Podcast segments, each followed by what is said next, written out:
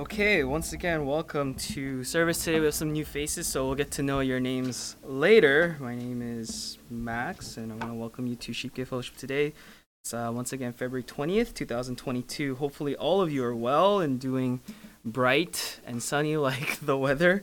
Um, I know we had some snow and some cold weather this past week, so hopefully, um, you know, it didn't affect you too much. Uh, I'm very confident. I hate shoveling at this point. Uh, hopefully, those of you who don't live in a house, you guys are blessed, and uh, you should know that.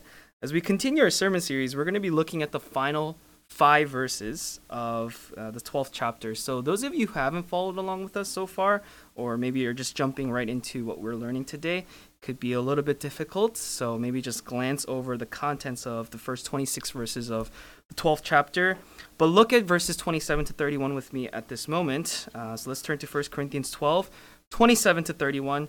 Short passage today and uh, we'll briefly go over the text and there's a couple things we need to pick out and explain to you as we go into our exegesis so let's read verses 27 to 31 1 corinthians chapter 12 i'll read from my bible and you can certainly follow in yours this is the word of god now you are christ's body and individually members of it and god has appointed in the church first apostles second prophets third teachers then miracles and gifts of healings helps administrations various kinds of tongues. All are not apostles, are they? All are not prophets, are they? All are not teachers, are they? All are not workers of miracles, are they? All do not have gifts of healing, do they? All do not speak with tongues, do they? All do not interpret, do they?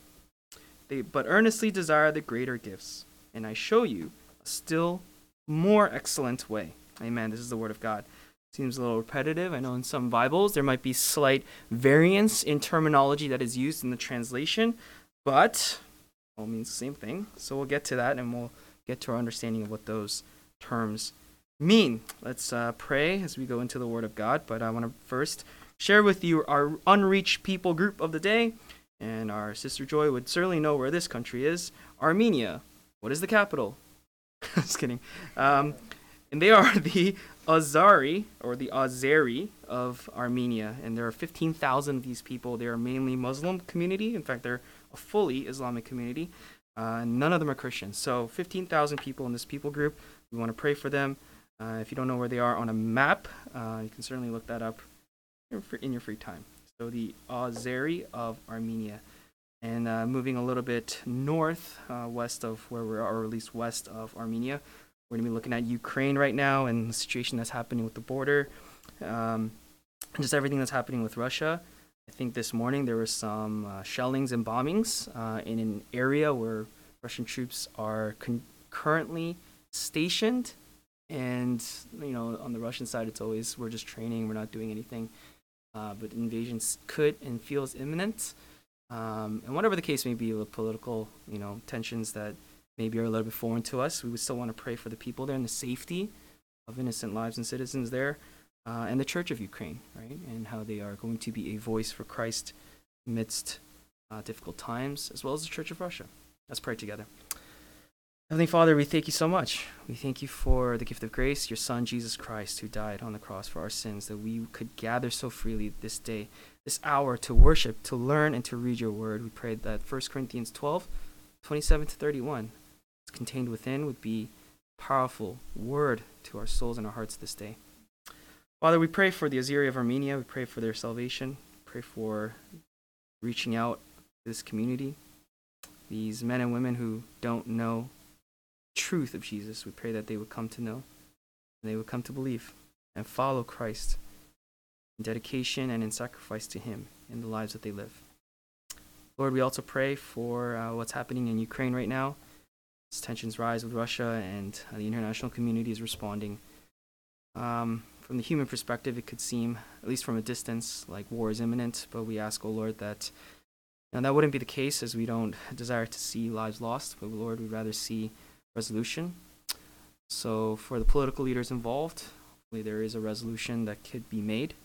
We also pray for the church uh, in both Ukraine and Russia and surrounding regions uh, that they would be the voice of truth, a voice of gospel, a herald and proclaimer of Jesus amidst all situations. We ask, O Lord, that people will find refuge and strength and comfort and hope and joy in the Lord. Pray all this in your name. Amen. All right, so um, I'm excited to be here with all of you today. Don't really express that every week, so I just wanted to let you know I am quite excited to be with you on a weekly basis. Today's sermon is entitled "God Has Appointed." God has appointed. It comes straight from the, it comes straight from the text as we see God's sovereignty and providence over the distribution as well as you know just the nature of the gifts themselves, right? What they are, where they come from, and to whom they are given.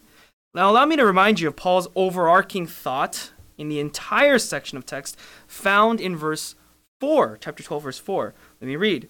Now, there are a variety of gifts, but the same Spirit. So, two weeks ago, we looked at that, right? That there is unity in the diversity of the gifts. Paul has instructed thus far in his argument in chapter, in chapter 12 that although there is a diversity of gifts that exists within the body of Christ, which is obvious, obviously apparent, the body, in fact, as we looked at last week, is still one, right? There's a diversity, but it stems from the unity. Each member of the body, like that of the Trinity, if you remember, Paul appeals to the nature of the Godhead himself as a unique and distinct role for each member, yet a unified substance, a unified body. So each member has, like that of the Trinity, a unique and distinct role. Each member con- contributes and partakes to the whole the body of Christ by fulfilling or playing a part that is dictated by God. God appoints those things. Not one gift is greater than another on the premise of their nature alone because the source is the same. And of course, you know that, you know, the crux of the argument here or the issue is that the Corinthians were saying, "Hey, I have the gift of tongues, so I'm better than you because I'm more spiritually powerful or like higher status, right?" So they're using these gifts as sort of like I know it sounds stupid like to us today in a modern context, but they're using these gifts as like a social status symbol, right? And to us today, we wouldn't do this, but back then, right, in a much more spiritual context, this was the case. So they're kind of boasting of their own gifts and they're using them in their nature to claim higher status above others. That source or origin, of course, of all the gifts is the Spirit Himself, the Holy Spirit, who dictates and distributes the gifts as the Lord wills. And the purpose behind that distribution of variety of these variety of gifts is for the common good. You remember that verse? It's all of these things Paul wrote is for the common good. And we define what common good means, the building up and edification of the church within, as well as for the good of others, as these gifts are used for the sake of witnessing Christ. So it's used within the church to edify, used outside of the church to witness Christ. We see examples, of course, in Acts 1 and 2. All this to say that all the gifts serve the Lord, for he has granted them to us. Paul has also taught that our, diver- our diversity is an outcome of our unity. Our unity in Christ as his body is what dictates the variety and scope of gifts in the church. Not all are alike, right? Not all are like one another in each other's giftings, but all are alike in this sense, in pursuit and importance in terms of uh, their partaking in the body of Christ, our pursuit of Christ and being like Him, and our importance in terms of our contribution and membership in that body. Therefore, a diverse, our diversity as a church is to be celebrated. Right? It's to be celebrated. This is what we talked about last week. For it in turn what does it celebrate when we celebrate our diversity? We argued last week, it in turn celebrates our unity. This final paragraph in chapter 12 sums up all that precedes it. It gives closure, and yet it leads into the famous chapter 13. And if you've been to a wedding, right, if you've been to any wedding, and maybe you're too young at this point, your friends are just dating, uh, later they will get married. I know that sounds creepy, but they're going to get married, and the pastor will go up there and like nine times out of ten, every wedding will quote First Corinthians 13, right? Uh, and when we get there next week, you'll see why. You'll be like, oh, I know that passage. I've heard that a million times, right? It's the classic theme verse for a retreat, classic verse for a wedding, right? Uh, because it speaks on love and the nature of love, right? And what's kind of ironic is, of course, 1 Corinthians 13 doesn't really talk about romantic love. So the fact that it's quoted so much in weddings is a little bit out of context. But, anyways, we'll get there. But it gives closure, and then it leads us into 13, where the apostle will share what he calls the most excellent of gifts, or excellent way to use these gifts. We will get there, but today our focus is here at the end of chapter 12 So let's take a closer look at these verses. Now, usually I give you a couple points, and then I give you headers, and I give you like a little bit of introduction into that topic. But today, we're just going to break this down verse by verse. The reason being, I think there's a little bit of misunderstanding with some of these things, uh, specifically the list of gifts, right? So I will walk through all of these gifts with you. So you have a very Christian understanding, a biblical understanding of what these gifts actually mean. Because I think a lot of times we have terminology in the church we don't really know how to define. Let me try to define those things for you. Verse 27. Paul makes it ever so clear in this verse that the entire analogy of the body right, the, that he was using, the image of the body, the human anatomy, in comparison, right, to whatever he's using as a metaphor, everything that preceded this verse, verses 1 to 26, was in fact, as suspected, in reference to the church, and specifically in his context, the Corinthian church, the church of Christ as a whole, right? So he's saying church is like that of the body, like a body. And then he uses the example. Paul ties the two together to make no distinction to bring to light the obvious reality of the nature of his analogy. The church is the body of Christ, and each member individually is a part of it. These are the very points Paul has been building in his analogy throughout this argument that the church is one body, one entity, from one source, with one purpose, but that its composition is that of many members. Not everyone is an eye, not everyone is a foot, not everyone is a hand. The construct of the church is various, it's diverse, but that only highlights its unity, right? Now, you are Christ's body. That statement there, it means this, as Gordon Fee writes, that collectively in their common relationship relationship to Christ, of course, we talk about the doctrine of union with Christ as being the stem of our faith through or salvation through the Spirit. They are His one body.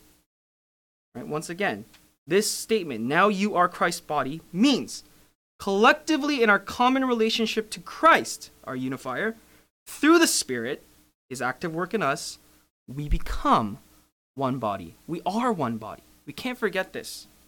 We cannot forget this. So, you know, we are territorial creatures by essence. And so, you know, we talk about localities and churches, right? Almost as if we talk about political lines right? And so we have a Korean identity or a Chinese identity or some other identity. And then we have like a Canadian identity. And then we have like a territorial, like Toronto thing. And then in Toronto, you have like Brampton people and Mississauga people. And then you have this school, that school. And we have all these like territorial definitions of our identity. But in reality, the church, right? Yes, you go to this church, but you are part of the church, right? You can't forget this. So let me put it this way no one actually goes to a small church. Right? As believers, we're really part of the church, the entire makeup of the body of Christ. And that includes, at least by theory, millions of people. By census, like billions. But let's just, you know, let's tone that down a little bit and let's go to millions, okay? That's still a lot. That's a big body. And like if that doesn't really like resonate, I know we're different time zones across the world, but this singular day of the week, on the Lord's Day, you have hundreds of millions of people gathering, singing songs just like you sang, reading the Bible we just read from, and praying to the same God. Right? That's an extraordinary thing. And we do that one out of seven days a week, every single week. Pretty extraordinary. Can't forget that. And then the second part of the statement we are individually members of it. This means, as Gordon Fee writes, that individually we, we make up the many parts. So we see the sum of the parts, and we see the unity of the body of Christ, and this is what we sell. We like to celebrate this in modern context and culture, right? The unity of people, right? That's what we like to kind of herald, to be the banner. But I would also argue we need to also herald the diversity of the church as well that we're all individuals that make up this entire body. So there's two components to this, two layers, if you will. Verse 28. Paul now lists famously a series of gifts, which he has already done in this chapter. We read that previously. And I promised you when we read that that I would get to the definition of these gifts. And that's what we're going to do today. And like the first time, although the list is slightly variant, it, it's not too different. His intent is not to set forth, Paul's intent is not to set forth an exhaustive list or an extensive list, nor is his intent to rank the gifts as some, as some have claimed. I've been to charismatic churches where they've said, this is why the office of the apostle is the most important person in the church. And they have like modern apostles, right? This is why prophecy is, the, is higher than this. That's not Paul's intent. We can see that in the clearly, even a general reading, I think you can tell this is not a ranking of the gifts. His list is simply what we call ad hoc, or to serve a specific need, right?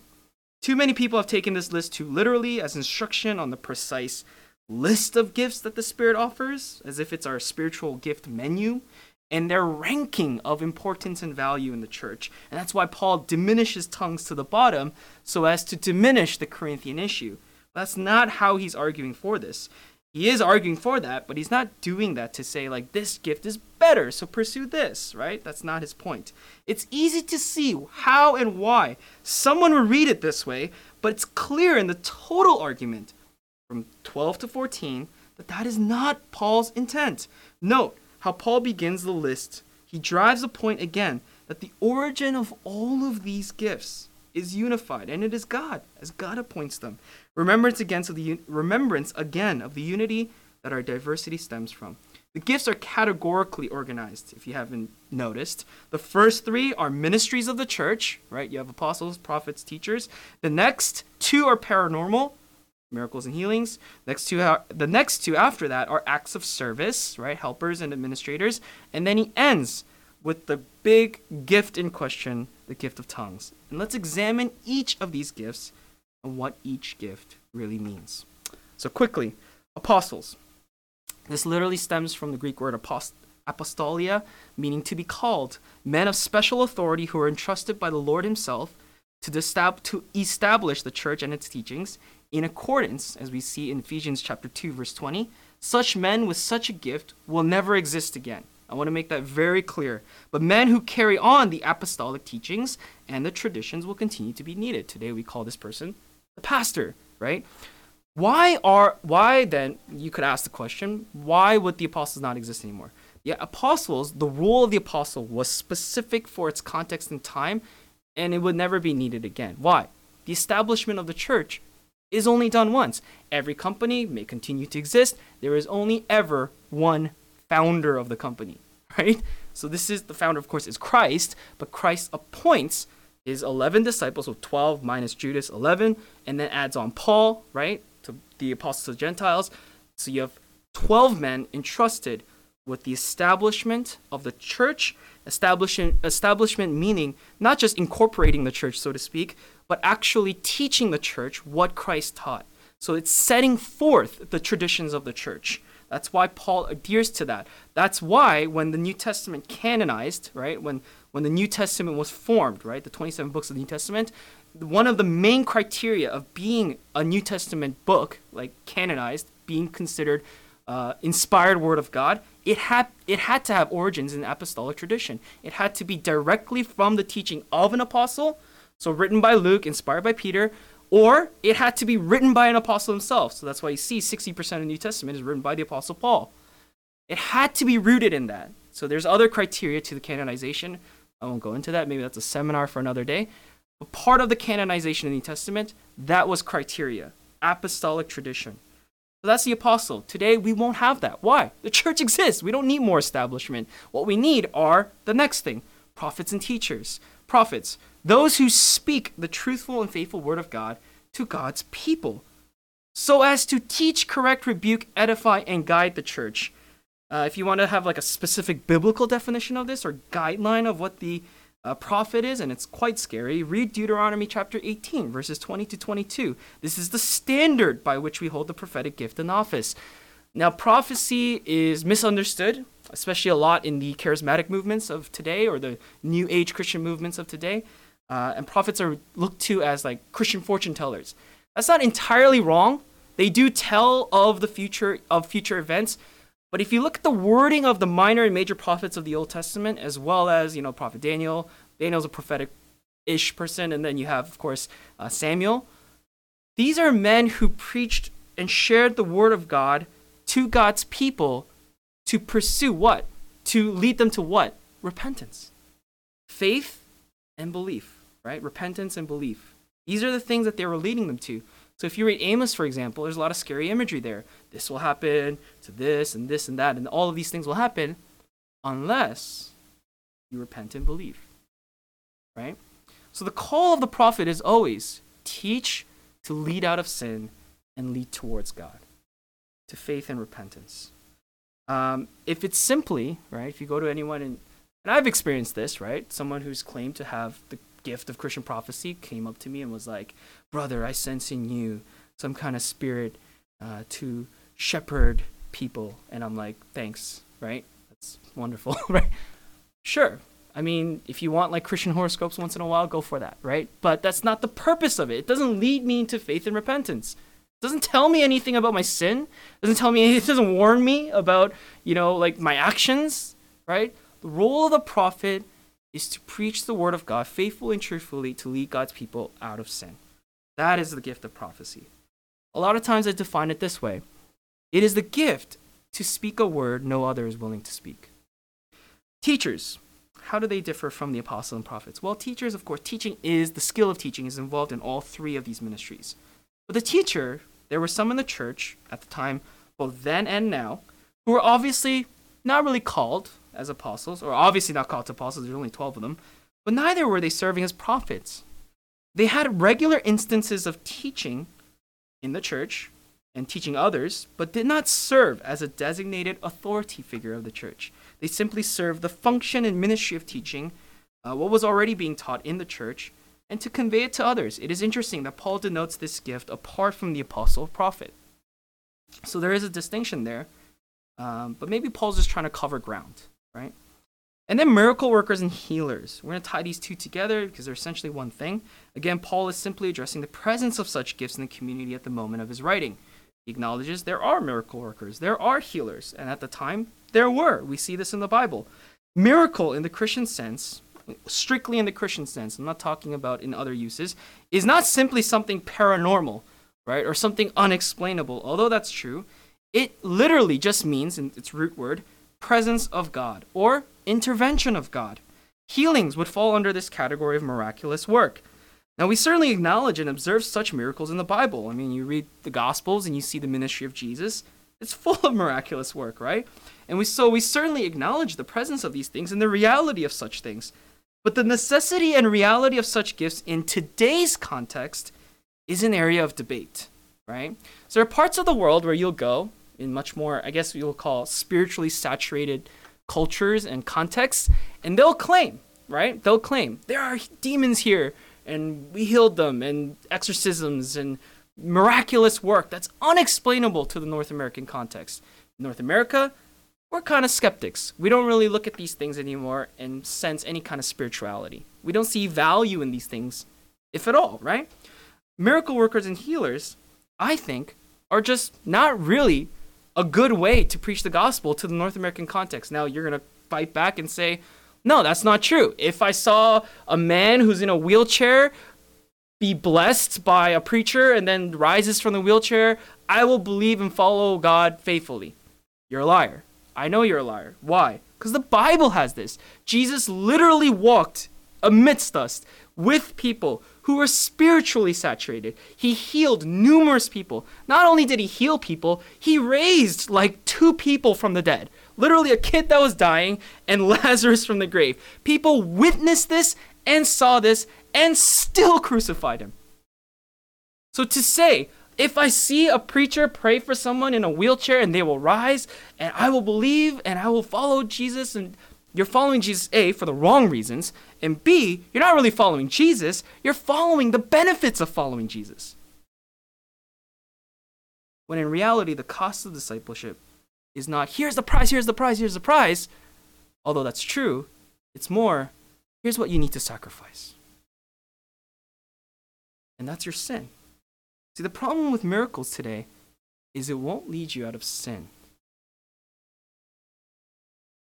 So I don't think these things are necessarily eminent or even dominant today or evident today because of these reasons. We're naturally skeptics. I had a conversation with an atheist once, And I asked him this question. He was asking me all these questions about our faith and theism and Christianity and other religions and etc. And then we got to this point, and I and he asked me this. Yeah, or I asked this question. I said, "Listen, I'll call him Bob. Bob, let me ask you this question: What would convince you of the Christian faith, of the reality of God, and of Jesus Christ?" And this is what he said: If Jesus appeared to me in my room, and he talked to me, and he like, like literally, like I could see him and, and talk to him, I would believe.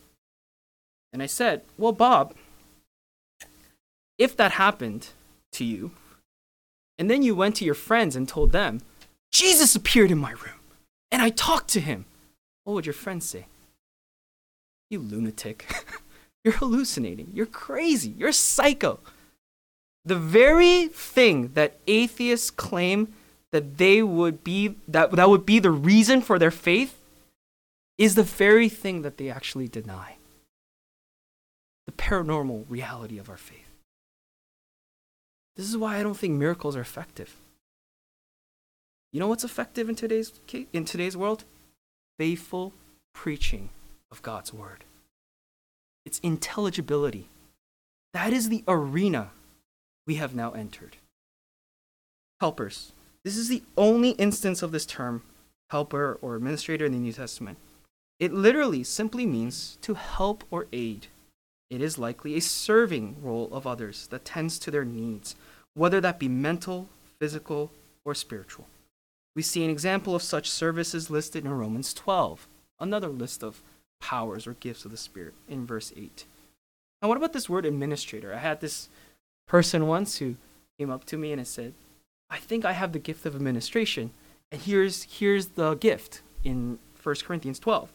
I think I have this gift. And I said, I think you're misunderstanding the term because this word, although in English is administration, this word is found also in Acts and Revelation, and it has the modern meaning of I don't know if you, uh, you would have ever guessed this. It has the modern meaning of pilot, like an airplane pilot. Okay? One who steers and others or directs others. The sense of this term is one who guides, guides others in a certain direction. Such people with this gift were likely giving some word of guidance to others in the community to edify them, not exactly teaching them, but just simply steering them, nudging them in the right direction. This was the administrator. And then finally, tongue speakers. Best of the bunch, right? Paul peculiarly places this gift as a standalone at the end of the list, confirming that this list is not exhaustive nor intended to focus on the gifts themselves, but simply to represent the diversity this last gift, as mentioned in verse 10, is at the center of the issue at hand. It stands alone to highlight it in the grand spectrum of the gifts as a whole. Paul's point see how tongues is just one of many. These people were gifted, as we see in the book of Acts, the gift of speaking a language they didn't know. The controversy is not so much on the reality of such a gift, but the use of non human tongues. If you look at the book of Acts, Peter actually like receives like or the disciples receive the gift of tongues, but they receive the gift of tongues of speaking human languages. So when Paul, when Peter is preaching in Acts two, right in front of the temple, he's preaching to all these like foreigners who've come and they're all they're from all over the place, right? They're merchants, sailors, etc., and they speak a variety of languages. Peter doesn't speak all these languages, nor can he speak them all at once. So he starts speaking, and the gift of tongues prolifically speaks, um, or or speaks through him, and these people, their ears are open to hear what Peter is speaking in their own tongue. Right? So there's this exchange of the spiritual work powerfully working to witness Christ so those who don't speak the same language can hear it. This is extraordinary. Why? First and foremost, it's a reversal of the Tower of Babel instance, right? Where people were priding themselves to be like God, so God humbles them by splitting their languages.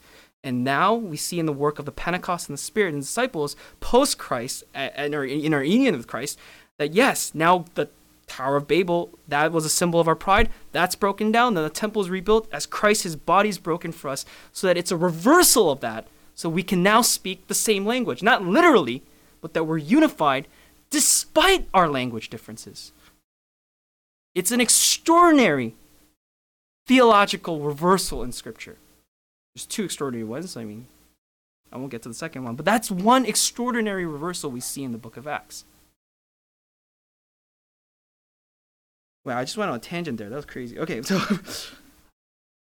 so that's that's kind of like what I want to convey to you, right? To that understanding, the unity of the church. But here, the gift of tongues that the Corinthians were not struggling with, but using as a source of pride is this angelic tongue, if you will, a non-human language tongue. And we hear this in the Pentecostal church today. We hear this in Korean Presbyterian churches today as well, right?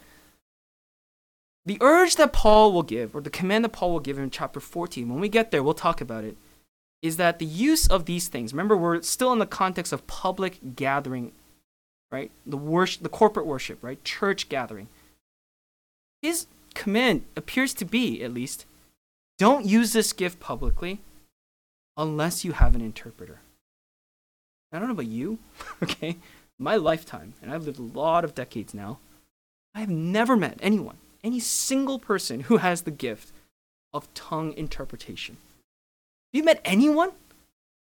So then, what does that tell you? If God is giving you the gift of tongues, but doesn't give you an interpreter, but in His Word says there should be an interpreter in public worship, why? Why are we using this in public worship? It's like clear as day in the text. And I have no idea why this is happening. It's peculiar to me. It's like we want to be the Corinthians. it's like it's like a really odd thing, right? I won't go into my like rants about like my experiences with gift of tongues, but that's my point. Verses 29 to 30. In classic Pauline rhetoric, Paul goes on yet another list of rhetorical questions, and you should be used to this by now. And all these questions point towards the main teaching lesson of of course we're not mon- meant to function in this way. Of course we're not meant to function in exactly the same way with the same gifts, the same rules, the same things. The diversity is the expression of the unity. The answers to these questions are not only obvious, but Paul assumes his audience is in agreement with him. That's why they're written rhetorically. That's the point of rhetorical questioning, right? Thus, following along with his argument. But in light of this agreement, what Paul is drawing the church to is decisive conclusion, and the conclusion is this. If you agree with me, Corinthians, and if you don't think everyone shares in all the gifts singularly, then why would you apply a different logic or rationale when it comes to the gift of tongues? Why? Why are the Corinthians encouraging one another to seek the same gift, the gift of tongues? And for what purpose do you do that? Here's my theory if we prop up the gift of tongues as this like high level gift, right? Then those who have it can claim what? High level status. Pride is at the issue here, or pride is at the core of the issue here. Verse 31, final verse. And this is an extraordinary verse. Contemplated, how could I shorten this? I've shortened down to just a couple statements. Hopefully, the, the main point will get across to you today. Like any great classic movie, we end in verse 31 with a twist ending. How Paul lands on this imperative, seek the greater gifts, is odd. It is a mystery at first sight. Why? This whole time he's been saying there is no greater gift. But then all of a sudden at the end, he's like, seek the greater gifts. We've spent extensive exegetical work on understanding all of this chapter to mean that no gift is more important than another. And yet, at the final verse, where, where we find ourselves today landing, is on a command by Paul to seek the greater gifts. How on earth are we to make sense of this? There are a few interpretive challenges to this final verse, but without boring your minds to death, I have come to rest on this understanding and I want to share it with you amidst a few options that I think are invalid. So, let, let me break it down for you. If we look ahead at chapter 14, we will read this, and in a few weeks we will get there. Paul writes, Pursue love, yet desire earnestly spiritual gifts, but especially that you may prophesy. For one who speaks in a tongue does not speak to men but to God. For no one understands, but in his spirit he speaks mysteries. But one who prophesies speaks to men for edification and exhortation and consolation. One who speaks in a tongue edifies himself, but one who prophesies edifies the church. Now I wish that you all spoke in tongues, but even more that you would prophesy. And greater is one who prophesies than one who speaks in tongues, unless he interprets, so that the church may receive edifying. I know it's confusing. When we get to chapter 14, I'll tie all of this together. But Paul is not ranking the gift of prophecy over the gift of tongues. He even says, I hope you all do speak in tongues, right? But for your own private purposes. In the, in the case of a public setting, Paul is saying what edifies most is the gift of prophecy.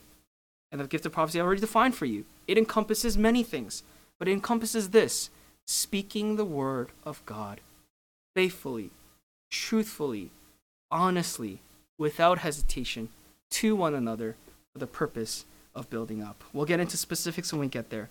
But so that we don't leave ourselves hanging today, the idea that Paul appears to be conveying to us today to us today is simply this. The greater gifts, if you will, quote unquote, is actually related to this term, prophecy. A gift he has mentioned in today's text as a ministry of the prophet is one who speaks the truth of God and his word to others for the purpose of edification and building up. Now, in contrast to this gift, is this gift of tongues, which without an interpreter in the public arena is not edifying. It is not public discourse. Paul's intention is then to give the imperative seek gifts like that of prophecy that benefit others. Why? In light of chapter 13? Because of love. Not gifts that benefit your reputation. Don't seek personal gain, but the gain of others by seeking the gifts that will allow you to serve others the most. His idea in today's passage ends with verses 29 to 30, which act as a conclusive rhetoric for the previous verses. But this last verse is a transition into Paul's ultimate conclusion on this topic of spiritual gifts that we will read later in chapter 14. But he will get to that conclusion after teaching and reminding us of one important point that is once again, and you've heard me say it a million times in 1 Corinthians, the great virtue of the Christian faith is love. It is love. Paul will explain the more excellent way in 1 Corinthians 13 with a focus on love, not the gifts themselves. The gifts are merely ways we can express and receive love from God and love to one another. They are the containers, and what is in the container is love. It's far more important than what the container actually is. A shop full of barrels enrich not, unless full of commodities. My conclusion for you today is then this. Where we find ourselves is a closure to one section of this argument and then a lead off into another. What we glean is that Paul's emphasis consistently throughout this entire book has been what? His concern for the Corinthians to maintain the primary virtue of love in all that they do. He is driving them away from self love into selfless love, a love that is so countercultural that a demonstration of this love in any life, in any time, alone is enough to turn heads, create opportunities to witness Christ's gospel. Brothers and sisters, I would be guilty of ignorance to not then ask all of you this Are we men and women of God's love? Or are we men and women who are in love with ourselves? I would be irresponsible as your pastor to not urge you, as Paul did for the Corinthians, to be more than you are, and certainly more than the world is. That is to be what? Lovers of God, lovers of others. We said this and expressed this in our mission statement. Before and above loving oneself. I'm reminded today of one of my favorite all time movies. It's called Life is Beautiful. This is an Italian film released in 1997, which went on to be nominated for seven Academy Awards, winning four of them, including a nomination for Best Motion Picture. They didn't win it, but it was nominated, even as an international film. This is, if you will, Parasite before Parasite. It was written, directed by, and starred by the Italian legendary uh, actor director Roberto Benigni. This film takes place in Italy during the Second World War and follows the story of a Jewish Italian man and his family. He ends up in a concentration camp, split from his wife and daughter, with his only son. But the love this father displays for his son is beyond description. I don't want to completely ruin the movie for you, but I will completely ruin the movie for you. If you don't know what happens at the end of World War II, you're weird. In hopes of preserving his son's innocence, joy, and hope in his life, he does not want his son to live a life knowing that he is hated and that there are racists after him. He tells his son a lie. I'm not, saying I'm not encouraging lying here, but he does lie to his son. He tells his son that this whole World War thing is just a massive game that everyone is playing. The whole world is in on it. And what does he tell him? At the very end, in this concentration camp, he says if they win, if they survive this concentration camp game, there's a great prize at the end. He goes to great lengths to do this, to hide the reality from his son, because he loves him so much. He doesn't want his son to grow up in a dark world of racism and hatred for his Jewish heritage. He protects his son from the evils of the world because if they are to die, he wants his son to die happy. Caught in a concentration camp, this father volunteers to translate the German troops' orders, not knowing any German himself. He, he just makes it all up to make it seem like to his son, like the whole thing is just a game. So the German soldier goes up and says, You'll wake up at you know 6 a.m. You will do this. You will show up for this. Wear your armbands. Blah blah blah. And all he says is, "Okay, these are the rules of the game." And he just translates it completely wrong. Now you can imagine the other Jewish people in that concentration camp are just bewildered at what this man is saying. That's what he does for him. His love for his son, to love and protect him, to build him up, to hope for a better future for him, drove this father to do everything he could do, the most loving thing he could do for his son. Okay, I won't ruin the end. I'll leave that as a mystery for you. I think you should watch the end. It is extraordinary, the end of this movie. But love is a powerful thing. It can do powerful things. It can drive us to do crazy things. None of us will die perfect. You've already failed at that. None of us will die having done nothing wrong. You've already failed at that. But I hope the lasting memory to those around you will be that you were a man or a woman of love, that we loved God that we loved neighbor. Let's pray and reflect on what God has taught us today. Take a moment and then we'll, we'll respond in song.